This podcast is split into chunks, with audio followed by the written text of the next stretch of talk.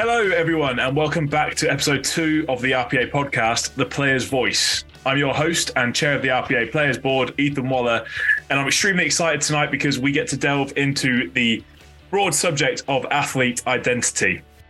How an athlete finds our identity, the roles that clubs and environments play in this, the impact of social media, and much, much more. But before we really get stuck into all of that, let me introduce my guests. So, joining me this week are Ollie Hassell Collins of London Irish in England, Mike Roberts, London Irish sports psychologist, and Richard Easton, RPA player development manager. Welcome to you all. How are we all this evening? Everyone doing okay? Very good, thank you. Very good, thanks. Yeah. Delightful. Um, Ollie, we'll, we'll, we'll just move to yourself just before we, you know, really really get stuck into the subject. Pretty whirlwind few months for you. Um, an, an England Six Nations debut where you made a brilliant account of yourself during the tournament, and then thrown back into club duty with London Irish as as you guys hunt for the playoffs. Just how crazy have these last few months been? Yeah, it's um, yeah, it's been tough. It's all gone quite quickly. Obviously, yeah, like you said, obviously the debut against Scotland, um, a big game, sell out, sell out Twickenham was an incredible experience. Something that, that I'll never forget and can't still don't think I'll ever be able to put into words. Um, and obviously, yeah, unfortunately got injured um, in that game, played through it for Italy, and then had a bit of an issue. Went back to club, um, and then managed to get my hundredth cap 100 caps, sorry, um, against Sale. Massive game, like you say, hunting for the top four spot, a game that we have to win. Um, so we kind of picked up some nice momentum going into the last couple of games. Is is clearly there's been uh, there's been quite the resurgence from from London Irish over over the last few months and over that period, and and I think, Mike, how big a part has the psychology played in that in, in this this run of form that, that Irish are hitting? Because as I've experienced firsthand over the last few weeks. Uh, they've, they've become a, a, team that's been extremely difficult to beat and playing some great rugby. Uh, well, you, you, might get quite a biased answer here now that you've asked me specifically about the psychology at London Irish. But I, I mean, yeah, I mean, don't get me wrong. I, I think the the headspace that the lads have got themselves into over the last probably three months has had a lot to do with with the performances and the way in which we've responded to moments in games where we haven't been quite on it. Um, I think it's also helped us to sort of develop the ability to start really fast as well, which I think we're getting better and better at, and just managing different and difficult moments in games. I mean, I certainly wouldn't say that's down down to me. I, I, I think over a period of time, the lads have begun to really appreciate the importance of what's going on in between their ears, and you know we've got a fantastic group of players there that drive the the mindset side of things um, really, really well, and the coaches as well really buy into. I'm sure we'll come on to this shortly, especially when it comes to sort of identity and developing around a player at a rugby club. But you you need you know you need the DOI, you need the head coach, and those guys to really buy into developing psychology. I think at um, at professional rugby and in professional rugby and you know, Decky and Les um, really, really buy into the importance of that. And I think that's allowed us to uh, us to really develop the psychology of the game, both obviously, you know, within training sessions, etc., but also in in sort of the group work that we do um, in the week as well.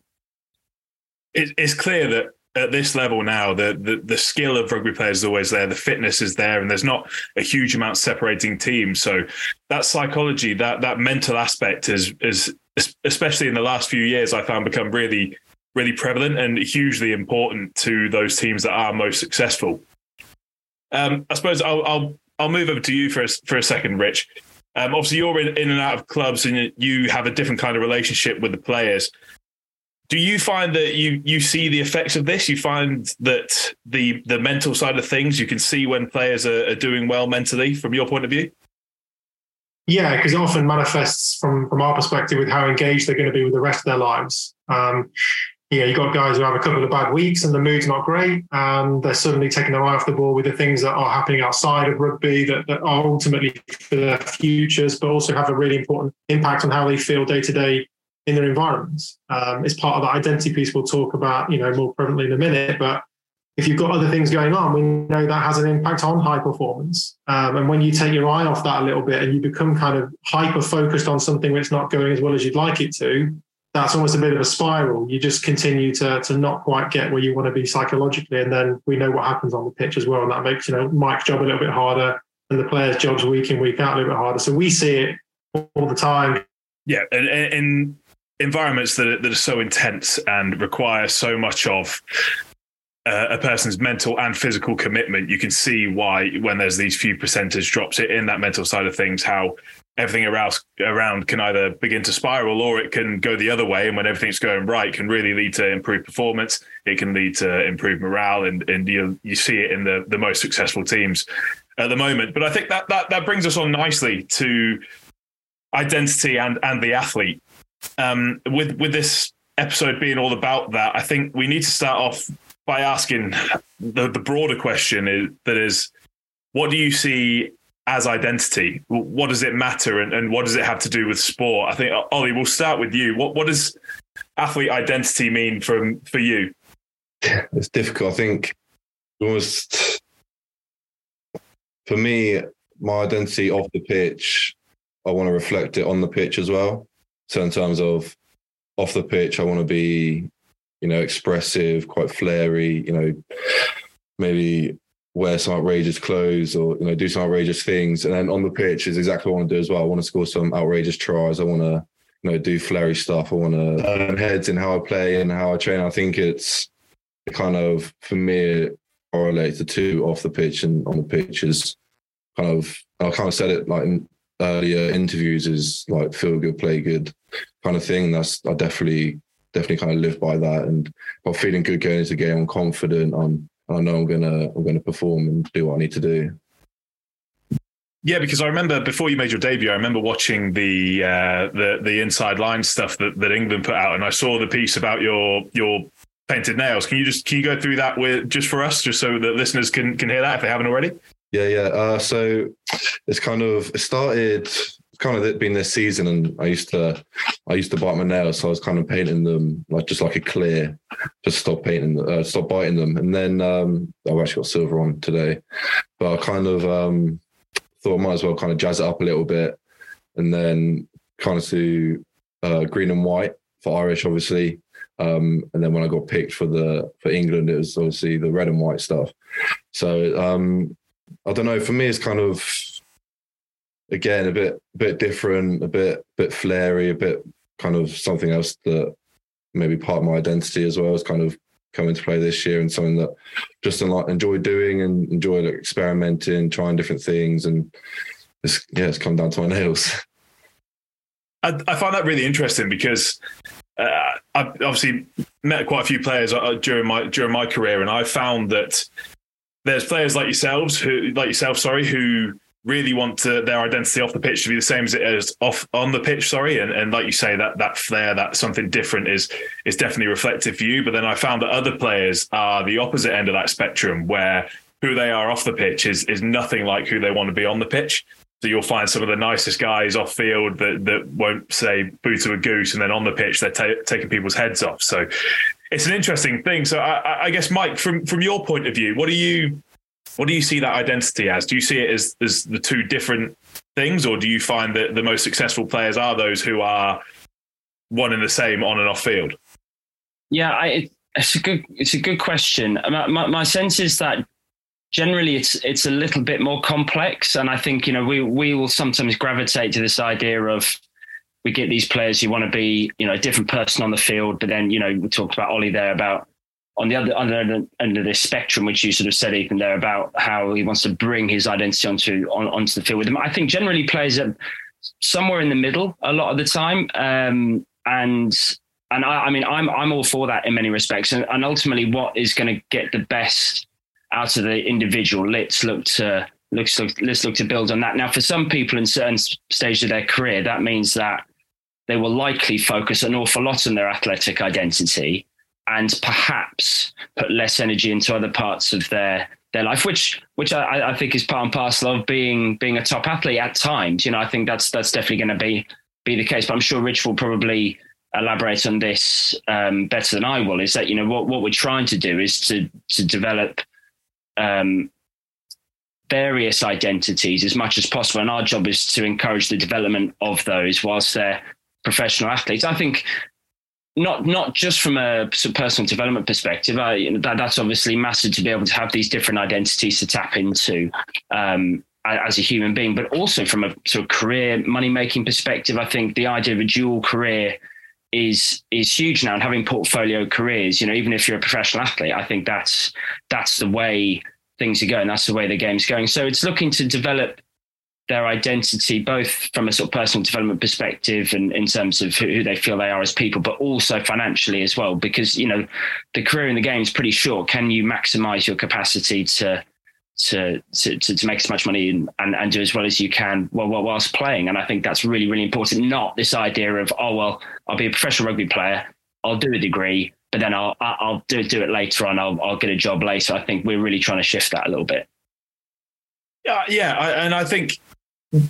do you, in your opinion, have you seen a lot of players that the identity shifts as they get further on their career? Do you see, or do you see a lot of players who will have been one way at the start of their career and have, have stuck at that? Because I think, you know, Ollie, you probably will have seen it too, and, and, and Rich definitely will have seen it that the development of players as they grow older, just as in terms of as human beings, is massive. But there'll be some players who never really change that playing style from the word go, and there'll be others who become completely different in the way they the way they are. Do you think a big part of that is from from those around the group? Do you think that's environmental, or do you think that's a, a personal shift? Uh, probably a bit of both. Again, sorry to be grey with my answers, but I, I, I, don't think it's it's not binary. I think there's so many different factors happening at different times during people's careers. You know, if I think about Ollie, obviously when you know was starting at, at Irish and in the first and we had sort of different DOI, different slightly slightly different coaching setup, and then there's a shift where there's a slightly different emphasis on how we're trying to play, but also maybe a different shift around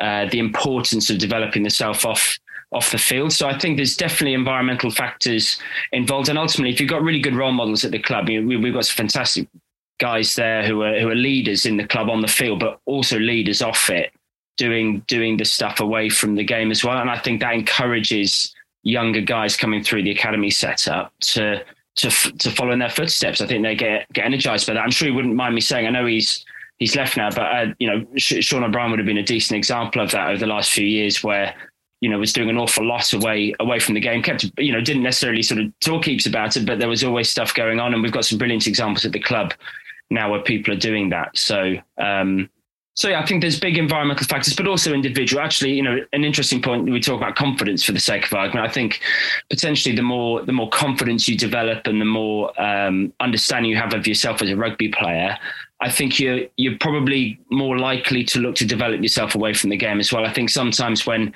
maybe lacking a bit of confidence or or a bit uncertain of yourself, you know, you might focus more more on it. Um, so, so yeah, you know, I think there's lots of different factors involved, and and people will develop um, at different stages depending again what's what, what is the combination of those factors at any given time.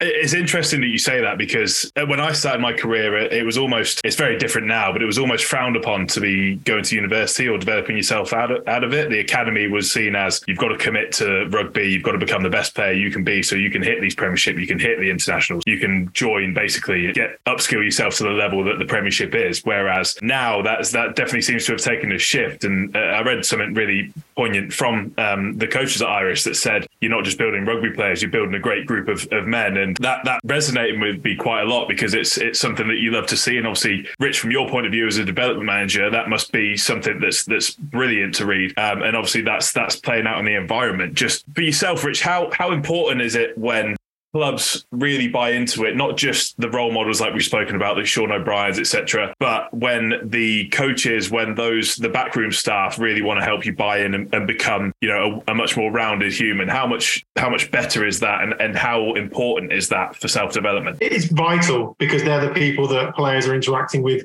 constantly, and often, like we said, the role model piece. They're the ones that they're listening to, whether they realize it or not. They're often getting the messaging through from those kind of uh, role models of should I do stuff, should I not, should I invest this time in these different areas? Should it just be rugby focused completely as young players, or, or can I step back and explore other areas? So having a group of you know senior support staff and, and as senior as they get with deck that are wanting players actively, you know, pushing players to go and do more with their time. They've got the time, they've got the resources, they've got the backing, they've got us to have that is, is vital. Um, and really, it's that important that everybody's on the same page with that. So we're seeing that more and more across clubs now that teams that are a bit more proactive and a bit more forward thinking are realizing that actually there's all these great resources from the RPA, from their own backroom staff, um, and from the players' desire to, to go out there and do something a little bit different and do more And then we, like you said earlier, we get that rounded human being, and that rounded human being is always going to be a better rugby player than the one who is so hyper focused that they go home, they, they turn the light off and they stare into the dark thinking about tomorrow's training. We want people to go and have lives outside of rugby. It's really, really vital and important.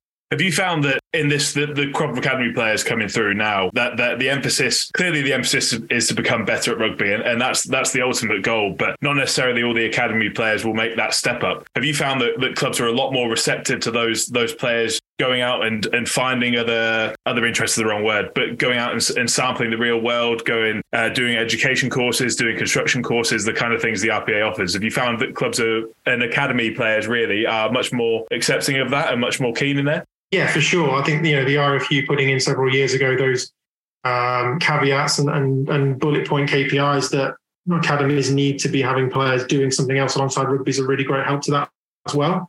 Uh, but certainly they're coming through, and, I think the academy managers are more on board with that message. So again, it gets it gets you know, circled around, and people get the same messaging again and again. But players are more open to that because um, they understand they understand the environment, they understand the risks, they understand the likelihoods of going to different levels. We've also got you know environments like senior universities who are working through the BSR programs, who are doing good things and offering different opportunities. We have the championship clubs that again they're not likely to be full time for a lot of those guys, so they need to have something else going on. So when you look across the entire spectrum of what professional rugby is at the moment in this country, it's not just that it's important; it's it's a vital piece of their rugby development that they're doing something else and they're getting more receptive and understanding that, which then helps us to help them. You know, you've got to have that open mind for us to do our work with players and then help them to discover a little bit more about themselves, which, you know, hopefully, fingers crossed, 15 years down the line, 35 years old and retiring by choice, they've then got other things they can go to and enjoy. And they haven't had this kind of moment of transition, which we all sort of fear for players that they go, what the hell am I going to do next? And identity for me is the entryway into all those things. If you can get somebody thinking about who they are, their values, their interests, their passions, what excites them, and not just describe themselves as, I am John, I play rugby, then we, we get entryways into so many different subjects within their lives and then hopefully getting them helping themselves a little bit that that brings me on to sort of this, the, the next point that I was going to make, which is which is massive, and it's one thing that's hugely important in rugby and all sport to a degree, I, I suppose, is to how vital it is to to find out who you are without rugby or, or without sport. Because as you've alluded to, we know how fragile a career can be, and, and the day will come to hang up your boots. for some people, it may come very early in the career through a shock injury. Some people, they may go on, you know, do a Stephen Myler till they're 40, 50 years old, whatever he is now. But but how do we continue to function when when that day comes and we are no longer Ethan and Ollie, the rugby players, but we're Ethan and Ollie, the everyday human? Mike, from from your point of view, what do we know from psych research that, that having an identity outside of rugby, what does it do for n- not just performance, I guess, but but, but for fulfillment and, and happiness? Yeah, yeah, really good question. Again, I mean, how long have we got really? Um, I, I, th- I, think first of all, interestingly, you know, having the having a really strong athletic identity is massive. It's really, really important. And again, I think young guys at certain stage in their career, it's all they're going to focus on to a greater or lesser extent. And I'm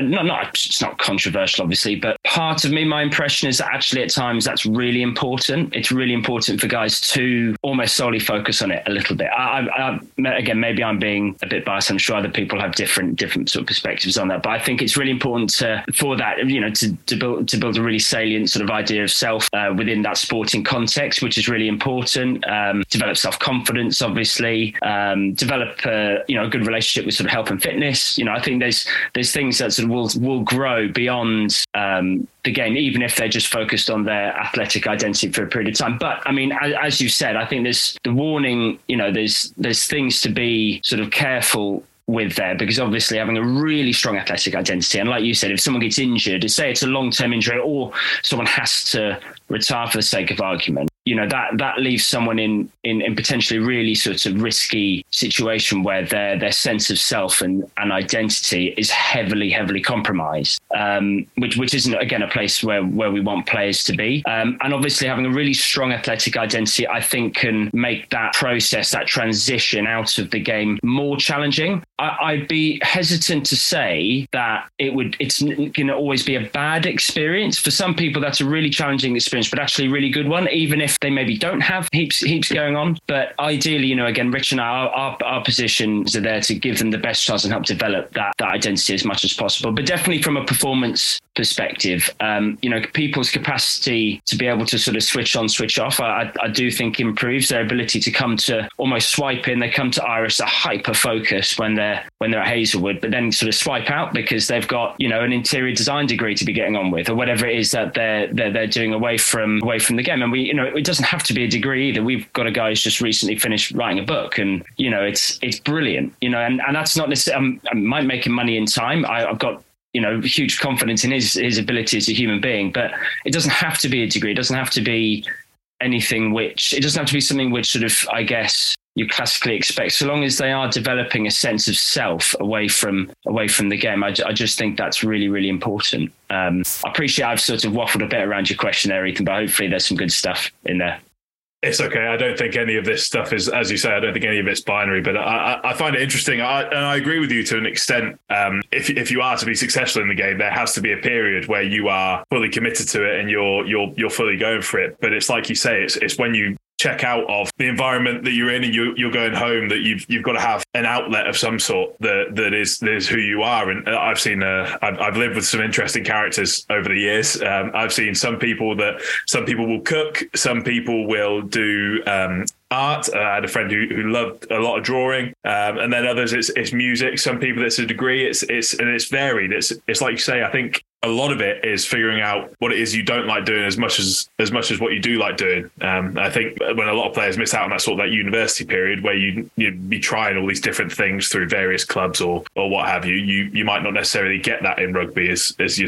like as you say you're, you're so hyper focused. But well, I mean, interestingly, I just want to add because you make a really really good point there. I think finding out what you don't want to do is is half the battle, and I think sometimes players and, and professional athletes can sometimes so some won't be at all. Some will just go out and find out and and and fail along the way uh, to success outside of the game, and that's absolutely fine. I think I think some some players because of the standards they hold themselves to in sport and potentially a little, a little bit perfectionist at times might actually hesitate doing it because they're almost scared of getting it wrong and scared of doing something which they don't like, which is actually again part of part of the process. And again, Rich and I, you know, our job a little bit is to is to normalize that fear a little bit and make people it's it's all right. You know, you don't have to get this right straight away. You know, let's let's try something, and if it doesn't work, well, you know what, you might just find something off off the back of that. Um, so yeah, but it's, again, it's everyone goes about it so differently. I mean, that's what's fascinating. It makes sort of uh, you know mine and Rich's job, especially Rich, who's having to chase the lads up to find out exactly what's going on, particularly difficult at times. So Ollie, I'll come to you. And, and you mentioned there about during the Six Nations, obviously uh, getting that injury. Have you have you have had any large spells out injured where, or perhaps when you you're out on loan, not necessarily around the Irish environment, where you were struggling to identify with with who you were, not necessarily just as an athlete, but as a person in that period? And and if so, how did you sort of find your way back to where you are now? My first kind of major injury in the first team was I broke my fifth met, uh, which is in your foot.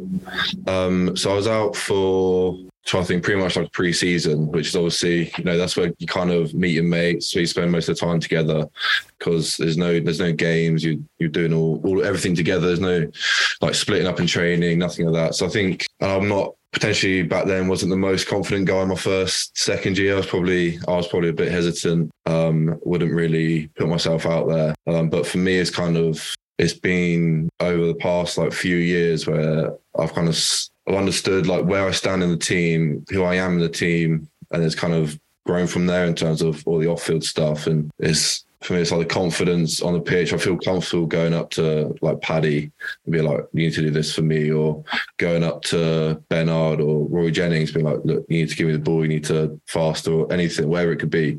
Um, I think that's kind of that's probably past few years, but definitely when I wasn't when I was kind of I was in and out. I was with twenties, in and out, and then I was kind of making connections and I, I wouldn't see them for a few weeks and it's kind of hard to kind of make those strong connections if you get me and then I was I'd be on the bench I'd be starting I was kind of all over the place at points um, but once I kind of solidified myself into the Irish team and I felt comfortable and thankfully I've had a pretty good run of non injuries apart from this one. Um, I've kind of that's where I've grown my identity and understand who I am and I've got to give credit to my girlfriend as well. She's given me, and obviously Mike, um, a bit of confidence to express myself and try different things. And I think, yeah, I think it's something that can happen overnight. For me, yeah, like I say, it was, it was a few, quite a few years that got me comfortable with with who I am and what I want to do.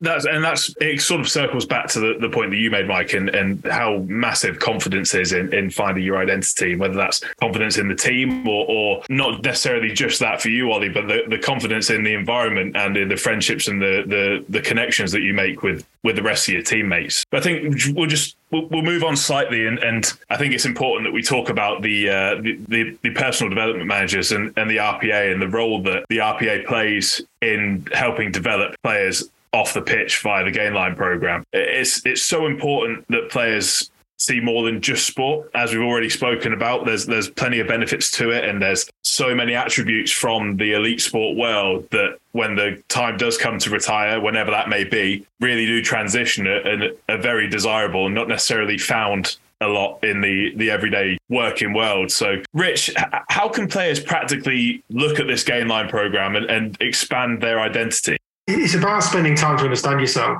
Uh, Mike sort of alluded to it with that kind of idea of you know focusing all in at one point and then you know expanding that later on. I think the way to another way to think of it is that you know your life time is a pendulum, and at some points you're going to have to swing that pendulum over towards rugby and sport.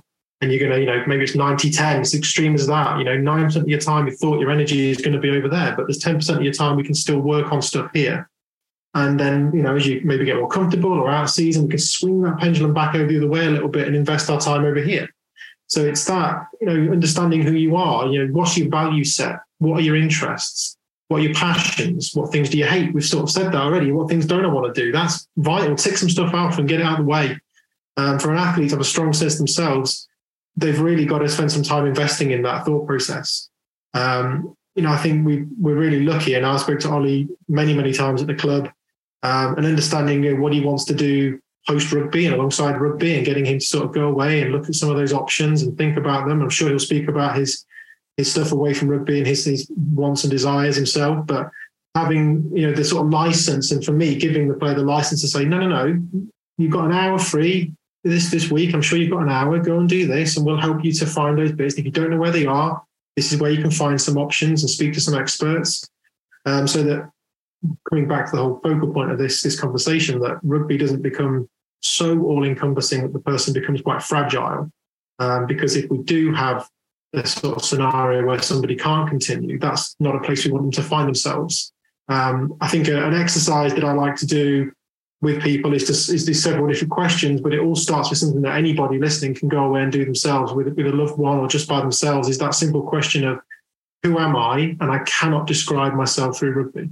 I cannot, I cannot talk about myself and mention rugby, but I have to talk about me, write down who I am. And then really, really challenging thing to do, really difficult conversation to have, really difficult question to answer. Um, even when you, you don't spend all your time doing rugby because it's so ingrained in who you are. And that sometimes highlights a little bit to people, okay, maybe there were things I used to do that I really want to pick up again maybe there are passions I've got that I really want to want to try. What I've always wanted to do. What have I seen online? What have I got mates who do? What could I do that I don't do? Start asking those kind of really open-ended questions, and you might find there are two or three things you just start to see come up again and again.